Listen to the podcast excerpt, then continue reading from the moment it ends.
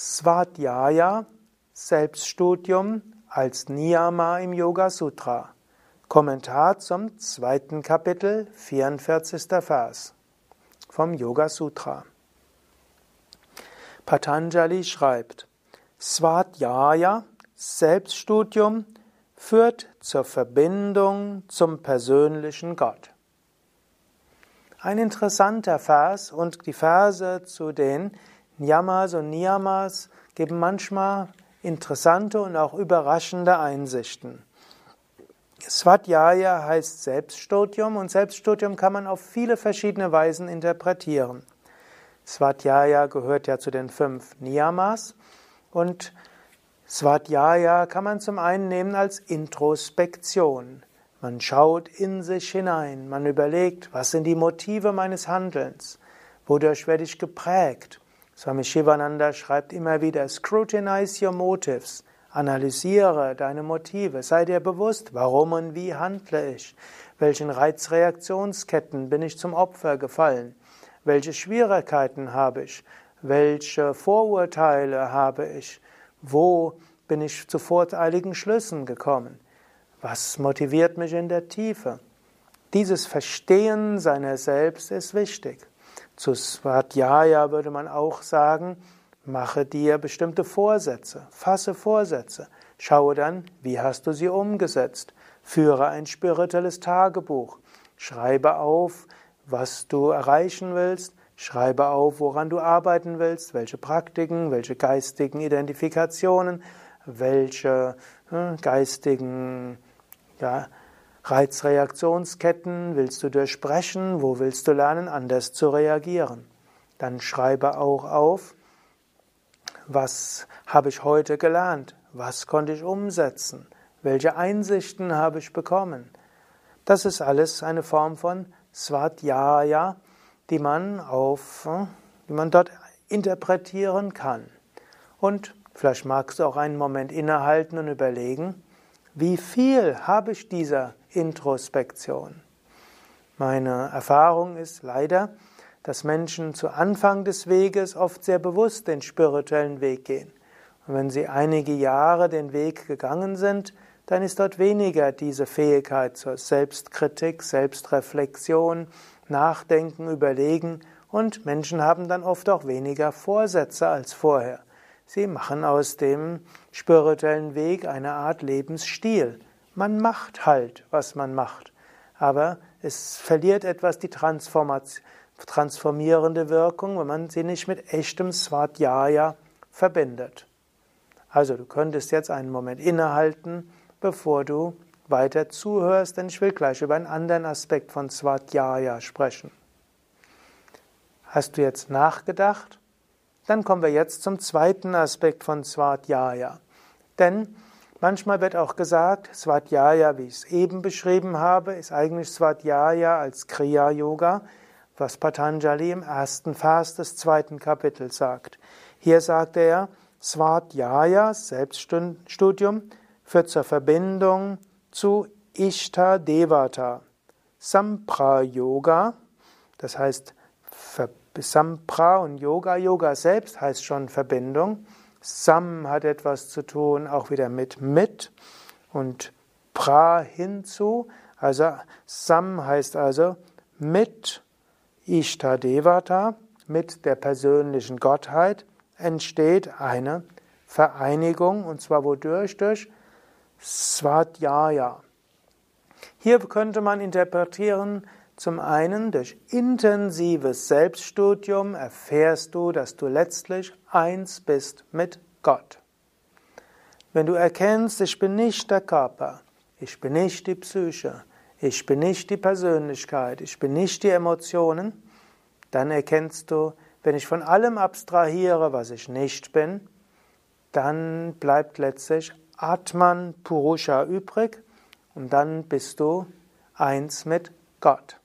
Also eine Interpretation wäre auch, in Svadhyaya ist der gesamte Jnana-Yoga-Bereich drin. Du kannst also lernen herauszufinden, wer du nicht bist und wer du wirklich bist. Und solches intensive Adhyaya-Studium von Sva, deinem wahren Selbst, komm, erfährst du dich selbst als eins mit Gott. Dann kommen wir noch zu einer dritten Bedeutung von Swadhyaya und das ist eigenes Studium der Schriften. Wenn du die Bhagavad Gita liest, wenn du die Upanishad liest, wenn du Bhakti Sutra liest und diese mit großer Ehrerbietung liest, dann erfährst du die Einheit mit Gott, die Verbindung mit Gott. In den großen heiligen Schriften der Menschheit ist letztlich die Kraft Gottes enthalten.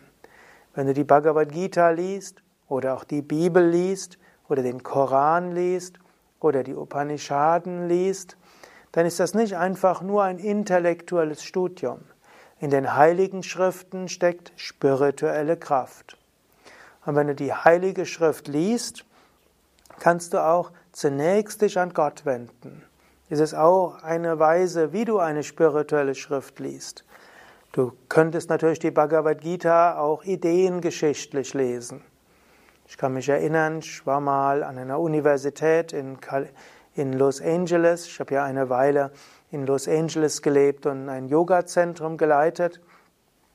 Und dort wurde ich eingeladen an eine, hm, ja, letztlich zu einer Indologie-Vortragsreihe. Und da war ich ganz erstaunt. Die hatten das Yoga Sutra behandelt, die hatten die Bhagavad Gita behandelt, die hatten die Veden behandelt und eine ganze Menge mehr. Die hatten sich also das ganze Semester intensiv mit diesen Schriften behandelt aber nicht als heilige Schriften, sondern als philosophische, ideengeschichtliche Schriften aus grauer Vergangenheit. Ein solches Studium, wo man nur letztlich vergleichende Religionswissenschaft und vergleichende Philosophie praktiziert, führt eben nicht wirklich zur tieferen spirituellen Erfahrung, sondern wenn du eine Schrift liest, lies sie erst einmal mit Ehrerbietung. Wenn du die Bhagavad Gita öffnest und vielleicht auch Patanjali öffnest, verneige dich vorher. Sprich vorher ein Om oder ein Gebet. Bitte darum, dass das Lesen dieser Schrift dich in Verbindung führen möge zu Gott. Und dann studiere die Schrift mit der Sehnsucht, spirituell zu wachsen. Und danach lass los und bringe alles Gott dar. So führt dich dann das Studium der Schrift zur Verbindung zum persönlichen Gott. Übrigens, hier gibt es auch noch mehrere andere Aspekte. Zum einen gibt es Gemeinsamkeiten zu den Religionen.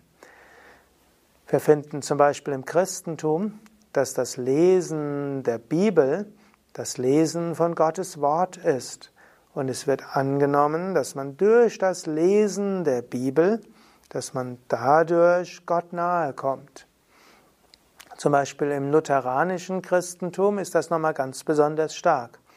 Luther hat ja auch einiges formuliert. Er hat gesagt, äh, wie, kommt, wie wird der Mensch rechtfertigt vor Gott? Man könnte auch sagen, wie erreicht der Mensch die Erlösung? Dort sagt er sola fide, sola gratia, das heißt allein durch die Gnade Gottes. Und wie erfährt der Mensch die Gnade Gottes? Sola fide, allein durch den Glauben.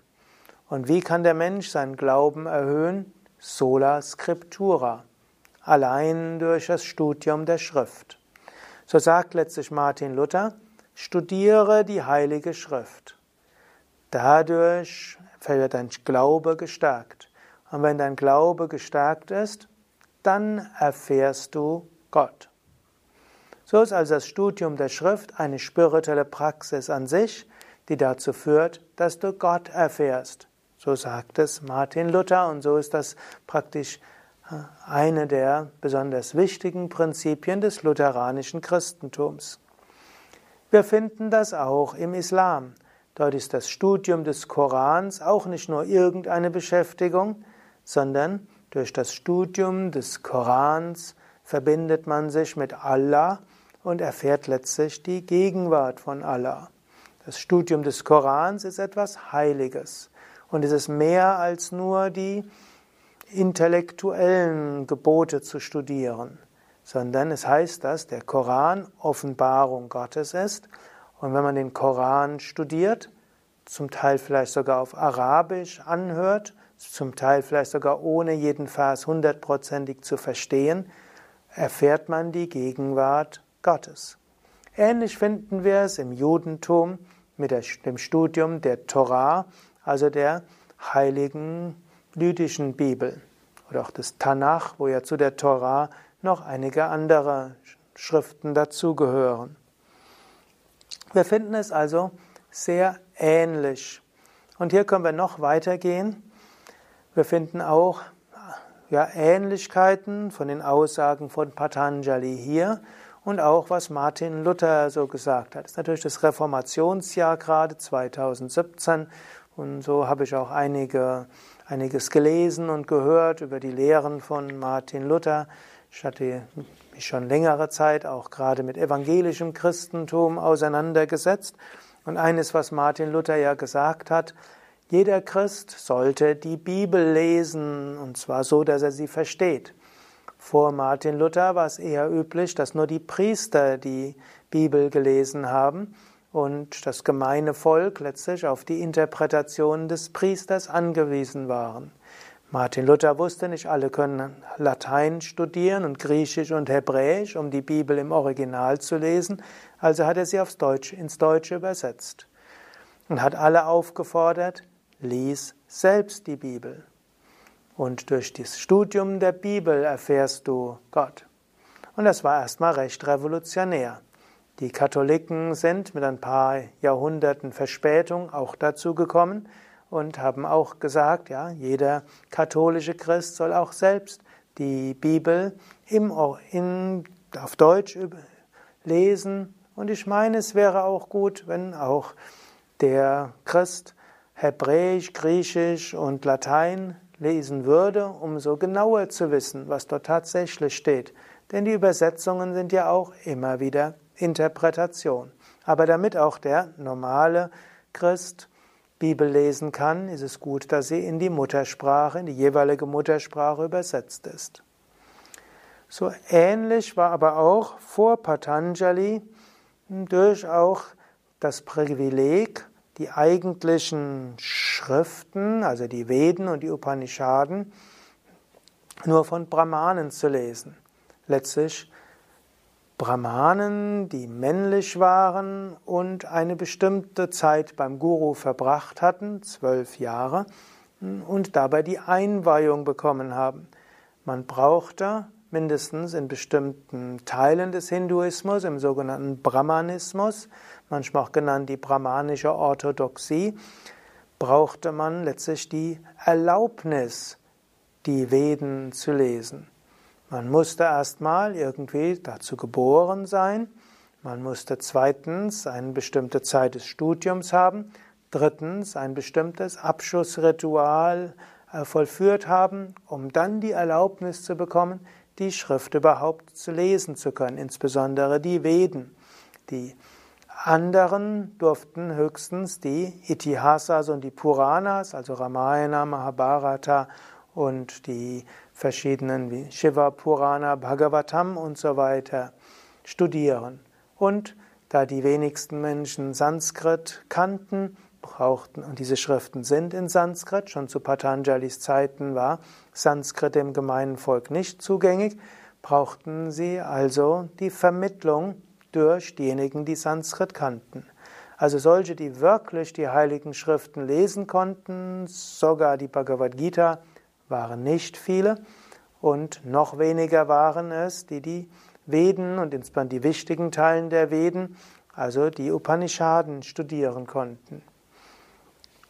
Patanjali fordert hier auf, jeder Aspirant sollte die Schriften selbst studieren.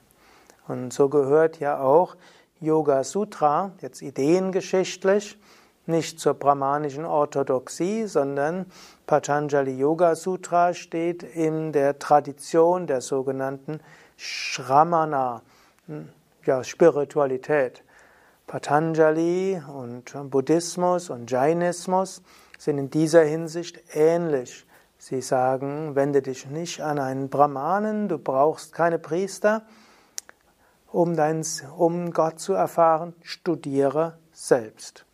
Interessanterweise, Patanjali spricht noch nicht mal über die Notwendigkeit eines Gurus. Wir finden das an keiner Stelle. Er sagt nur an einer Stelle, Ishvara selbst ist ein Guru. Und damit äh, gibt er dem einzelnen Aspiranten eine sehr große Verantwortung. Natürlich, Patanjalis Yoga Sutra ist sehr kryptisch geschrieben. Du brauchst letztlich doch die Vermittlung durch einen Lehrer.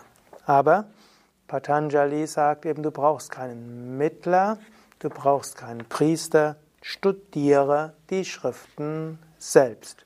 Und das ist dann unabhängig von deiner Herkunft und unabhängig von Erlaubnis, studiere die Schriften selbst. Und wenn du die Schriften selbst studierst, dann erfährst du die Gegenwart Gottes. Oder wie er hier sagt, eben Ishta Devata Samprayoga. Hier ist jetzt aber auch nochmal interessant, er sagt jetzt nicht, erfährst du die Selbstverwirklichung, sondern du erfährst die Verbindung mit Gott. Und so gibt es einige Verse, die, wo auch von Ishvara Pranidhana gesprochen wird, Hingabe zu Gott. Und der nächste Vers ist ja auch ein Vers über Ishvara Pranidhana. Hier also Studium der Schriften führt dazu, dass du Gott wahrnimmst und zwar in seiner Ishtar-Manifestation, die Liebe Gottes. Du könntest Gott abstrakt sehen und Patanjali spricht mehrheitlich von Purusha, also dem Bewusstsein an sich, ganz abstrakt, oder auch Atma, auch den Ausdruck gebraucht an einigen Stellen. Manchmal spricht er aber von Ishvara, Ishvara Herr des Universums und hier von Ishta Devata, etwas, was gerade im Bhakti Yoga sehr wichtig ist, die persönliche Gottesbeziehung. Du wirst also deinen persönlichen Aspekt Gottes, zu dem du tiefe Liebe hast, starke ja, Verbindung spüren, wenn du mit der richtigen Einstellung spirituelle Schriften liest. Ja, soweit zu Swadhyaya, ein relativ ausführlicher Vortrag über eine der Niyamas. Mein Name Sukadev, hinter der Kamera und Schnitt Nanda. Alle Informationen auf www.yoga-vidya.de. Du findest auch all diese Niyamas beschrieben in dem Buch Die Yoga Weisheit des Patanjali für Menschen von heute das Yoga Sutra mit einem Kommentar von mir und vielleicht dort etwas kürzer und prägnanter die Kommentare. Es gibt auch das gesamte Yoga Sutra mit verschiedenen Kommentaren, Audios und Videos und Rezitationen und Originaltext Sanskrit und Deutsch und in Devanagari-Schrift, Umschrift, wie auch Wort für Wort Übersetzung, nämlich auf schriften.yoga-vidya.de und dort findest du ein Menü und dort klickst du auf Patanjali Yoga Sutra und dann kannst du dann beispielsweise ins Suchfeld eingeben 2 Leerzeichen 44 und dann erfährst du mehr über diesen Vers und du könntest dir jeden anderen Vers aussuchen. Mehr über die verschiedenen Aspekte von Niyama auch auf wiki.yoga-vidya.de Niyama